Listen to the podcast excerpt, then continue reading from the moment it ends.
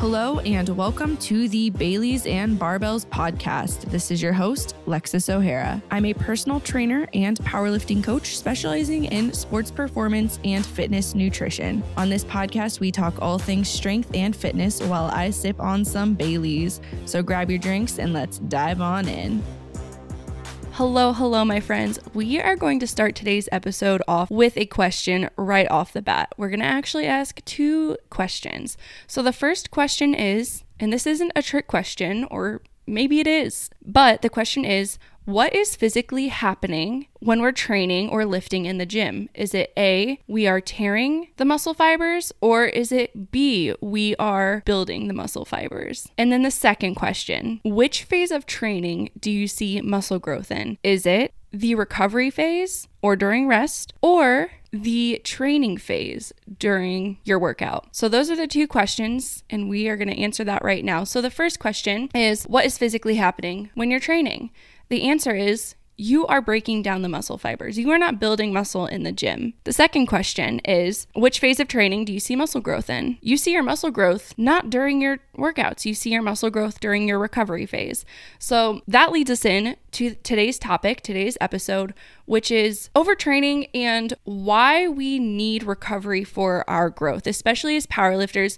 But this really goes for anyone who's listening. If you're not a powerlifter, if you are just getting started, we all need recovery. Recovery is where we grow. We don't grow during the breakdown phase, we grow when we are resting. So, we're going to talk about this today. And today, I wasn't even supposed to be talking about this. So, I was just really hyped this morning talking about productivity and how rest and recovery is important to be productive, how you shouldn't be go, go, go all the time. And this was just in reference of training, yes, but also in reference to work life and you know, the grind and the hustle and how we need recovery.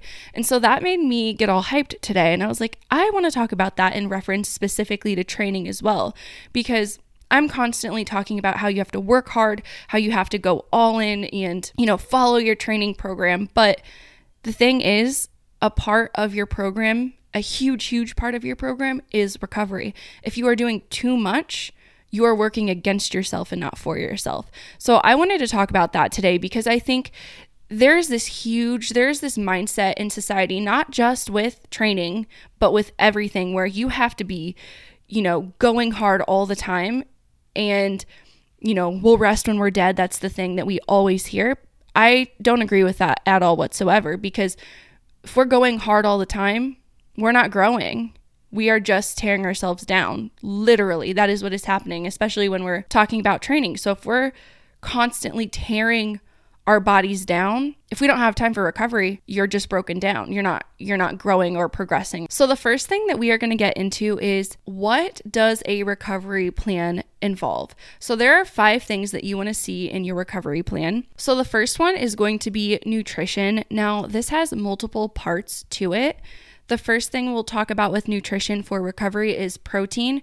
When we are breaking those muscles down, protein is in charge of repairing that muscle and helping it to grow back bigger and stronger. So, protein intake specifically is an important one, but so is total macro ratios as well as total caloric intake. So, all of those things you want to pay attention to, but specifically the protein intake and just total calories, those are the biggest things. So, if you want to get down to the nitty gritty, all of it matters, but there is sort of a tier with that. And then some other things is your vitamins or just your micronutrient balance as well.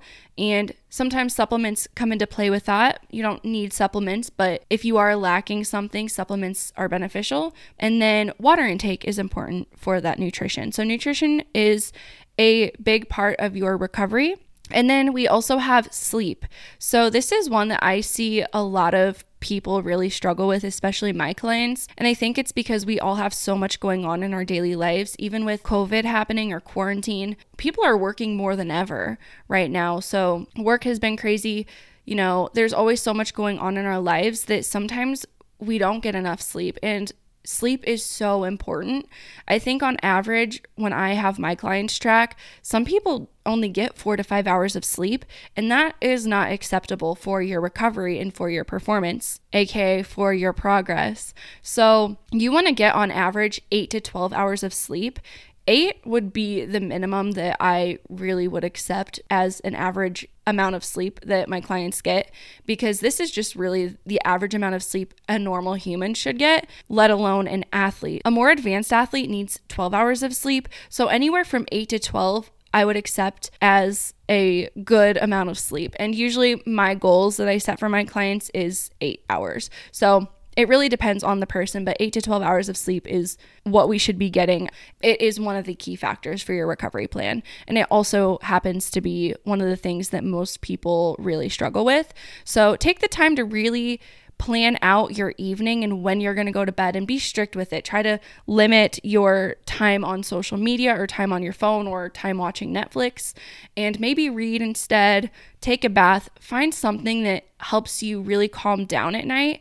There are tons of things that you can do to help you fall asleep and get better rest, but limiting your screen time is one of the big ones, and that's backed by research as well. So that is harder, but if you are prioritizing your training and your powerlifting career, then that is something that you really need to take seriously. So the next one is going to be foam rolling. Now, this is good because it helps to release. When you foam roll, you're not only just stretching or warming up or cooling down, you are releasing that fluid and that tightness in those muscles, specifically in that fascia. Your fascia is just that outer layer of the muscle. So, when we do this, it helps to kind of just release that muscle.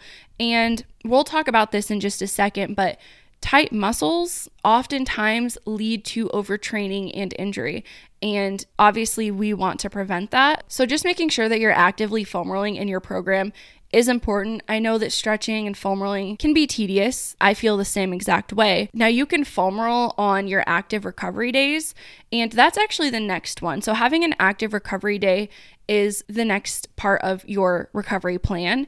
And this is also backed by research. If we move during our recovery days versus just lay around all day, we are going to see better results for our progress, but also for our performance in the gym. So, if we're laying around all day, our bodies are getting stiff, and that's the opposite of what we want for our recovery and for our performance. Active recovery days can be something like walking, Tracking your daily steps is a really good way to do that. Going for a nice light jog, anything that's low impact movement is good. So, this could be low impact cardio or low impact resistance training. So, another example, and you'll see this in your deloads, is to do some light bodybuilding movements. So, this is more of those accessory movements like bicep curls or, you know, some lat pull downs, something along those lines where it's not a heavy squat, bench, or deadlift. It's not a compound movement. It's more of those isolation movements. Those types of movements can really, really benefit in your recovery. And then I just mentioned that deload. So, a deload is that fifth part of your recovery plan. Now, you don't have a deload often. A deload is going to occur every three to six weeks in a training program, and it really depends on where you are in your program. So, if you're in a high intensity or maximal strength block, then you are going to see a deload more frequently than you would if you were in maybe a building phase or a volume phase. The purpose of a deload is it helps your central nervous system recover. In powerlifting, you're going to hear this quite often your central nervous system, your central nervous system, your CNS what your CNS does in training when it comes to powerlifting is it's really going to control how quickly you physically, your muscles physically contract and react to the load that you're moving. So, if our central nervous system is fatigued, you're going to see that technique breakdown. You're going to see a form breakdown. You're going to see you physically getting weaker because of that. When our CNS starts to fatigue, that is when we start to experience overtraining and powerlifting as well. So that's why we want to really focus on all of those other recovery methods as well to make sure that our recovery is efficient, but at some point, regardless of that, we do need a deload in our program. So we need it for that reason. And also in powerlifting, we are using type 2 muscle fibers, and more specifically, type 2X muscle fibers. So, type 2 are just your fast twitch, fast reacting muscle fibers. With those type 2X muscle fibers, you'll also hear them called type 2B muscle fibers. Those are in charge of just that really high intensity speed and power. So, in powerlifting, you'll see this more in Olympic weightlifting rather than powerlifting because even though the sport is called powerlifting, it's not as power driven as Olympic weightlifting. Personally, I think powerlifting and weightlifting should just be switched the names personally. I think powerlifting should be called weightlifting and weightlifting should be called powerlifting, but that's just my opinion. So, you won't see this as much in powerlifting, but type 2X muscle fibers still are involved in powerlifting. And because these are such fast twitch, fast reacting muscle fibers, they also fatigue a lot faster than just general type 2 muscle fibers, but also type 1 muscle fibers or slow twitch muscle fibers. So that's why they need more recovery. And especially in powerlifting, those deloads help those fast twitch muscle fibers to kind of just like have a full recovery. And that's also why when we do those low impact movements, such as your bodybuilding training, it's going to be sort of a break on those fast twitch muscle fibers. What happens if we don't focus on a proper recovery plan is we will face overtraining. So there's a few signs of that overtraining. Like I said earlier, you're going to see some of that muscle tightness. Now, this is sort of a newer I guess not necessarily concept, but it's not something that you would hear if we were talking about if you were listening to an overtraining video on YouTube a lot of people won't say muscle tightness, but you'll hear them say injury. So, muscle tightness ends up being a sign of injury. So, that means that that is also a sign of overtraining. So, if you start to feel gradually increased muscle tightness, that's a sign that, hey, let's do some foam rolling as recovery. And that will help prevent that injury and overtraining. So that's the big one is if you feel that muscle tightness, stretch and foam roll. Take the time to do those things so that you don't overtrain and so that you also improve your performance because we don't ever want, especially we don't want overactive muscles, but we don't want tight muscles because tight muscles are not efficient muscles for performing. Any muscle that is overly tight is not a good thing because that just means that it's not fully capable of going through that full range of motion for your movement, which you can sure bet that is not going to positively affect or impact your training. It will just work against you rather than for you. So that is one of those signs is tightness. Also, you'll see like I said injury. And the third one is there's multiple signs, but these are the top 3. And resting heart rate is another sign. Now, resting heart rate's kind of a funky one because your resting heart rate can change based off of many things such as stress, anxiety. My resting heart rate is oftentimes all over the place because I struggle with anxiety. A lot of other people do as well. And so you'll see that resting heart rate fluctuate even upon waking. But being able to really track your resting heart rate is something that you should get in the habit of doing because it one is a good indicator of your overall health, which is something we obviously want to make sure of. We want you to be a healthy athlete, but also seeing your resting heart rate gradually increase when you would expect it to at least stay steady or decrease is a sign of overtraining. And again, it's also a sign of maybe not necessarily overtraining, but it's a sign of higher stress, higher anxiety, which those things, those physiological effects on our body affects our recovery and therefore can lead to overtraining. So, regardless of whether it is a direct sign of overtraining or just an indicator that you are higher in stress, stress, whether it's good stress or bad stress, does play a role in your recovery and whether or not you are facing overtraining. So, either way, even if it's not a direct indicator, it is something that you want to pay attention to regardless for your health and for your recovery. And so those are the signs. Now, let's get into what is the next thing on our list. Let's get into oh, what I monitor for my clients. So, some of the things that I have my clients monitor for recovery purposes are sleep, we have nutrition, we have resting heart rate, water intake, and then we have our daily steps and daily activity. So, those are all things that we want to pay attention to, like I said, for recovery purposes, but also for you know, ensuring that we're not overtraining or at least getting close to it. So then in addition to that, I also leave a section, a little notes section where they can talk about how they felt that week or how they're feeling with their training, with their nutrition, with their recovery, and just with their daily life because all of those things, even though those are more subjective rather than objective metrics that we measure, they're still important because if someone is high stress, just going through a lot, those things will play a role in your recovery. For you, if you're some, you don't have to measure everything so strictly. I do that with my clients because they are paying me to monitor those things and pay attention to those things and consider those things. So they're here to specifically improve their performance and do better than they would on their own. And so I'm a little more harsh on my clients because I want them to do the best they can, and that's why they pay me. But if you're someone who's just getting started and you're not an advanced athlete yet, you're not an advanced powerlifter, you don't have to measure all of those specifically every single day, writing those things down like I have my clients do. You can just simply take note of everything. You don't have to write it down. You pay attention to when things start to feel off. That is perfectly fine as well. You don't have to be so uptight about it. You can be because I am, but it's not wrong if you're not your body will give you those signs that I just mentioned of overtraining. And it's just important to be aware of them. You're going to feel them. It's not like it's going to be your resting heart rate alone that is increased. You'll know when you're stressed and you'll know when you need to maybe take a step down, or maybe you won't. Some people it is harder and it's a little less intuitive, but some are more intuitive. So you'll kind of get the idea of whether that's you or not, but just really pay attention to those signs and you'll start to know when your body is telling you, hold on, we need to rest because you'll start feeling those weird joint pains, those weird muscle pains, and something will not feel right and you will know it. And it typically happens very gradually.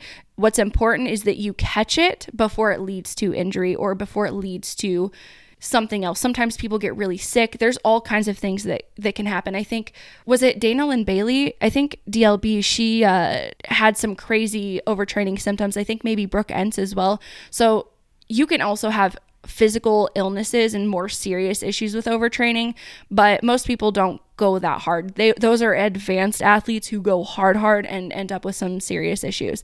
And there also might be some other things involved with that. So those are the typical signs. Now, let's get into proper recovery methods. Now, this as always is individual and recovery plans are not just based upon the training program themselves. So, for example, if I was to give a client a recovery plan to go with their training program, but I knew nothing about their lifestyle, it likely wouldn't be an effective recovery plan.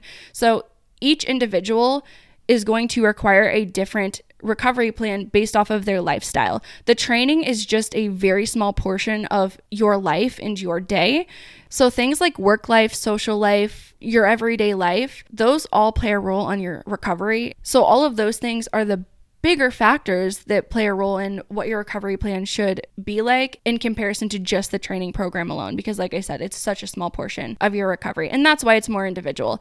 Some people can train five times per week or even six times per week and have awesome recovery, optimal recovery, and that is what's optimal for them. While someone else might only be able to train three times per week, and that is what's most effective and optimal for them. So everyone's to be different. Lifestyle, work life, social life, all of those factors play a role in what your recovery plan should look like. So, if you are trying to create a recovery plan for yourself, just pay attention to those signs and incorporate those five methods for optimizing your recovery and adjusting where needed. And pay attention to those metrics as well. So, if you notice that you're only getting six and a half hours of sleep, well, that's an immediate sign that, hey, we should improve our sleep. So, all of those things play a role. It's not just one of those individual metrics, it's all of them.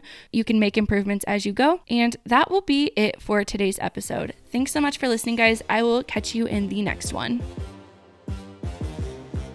If you want to learn more about coaching or training in nutrition as a whole, you can head over to www.flexclub.fit and check out all the cool stuff we've got going on over there. And if you guys liked today's episode, it would mean the world to me if you went over to iTunes and left us a review. But other than that, I will see you guys in the next episode. Thanks so much for listening. Bye, guys.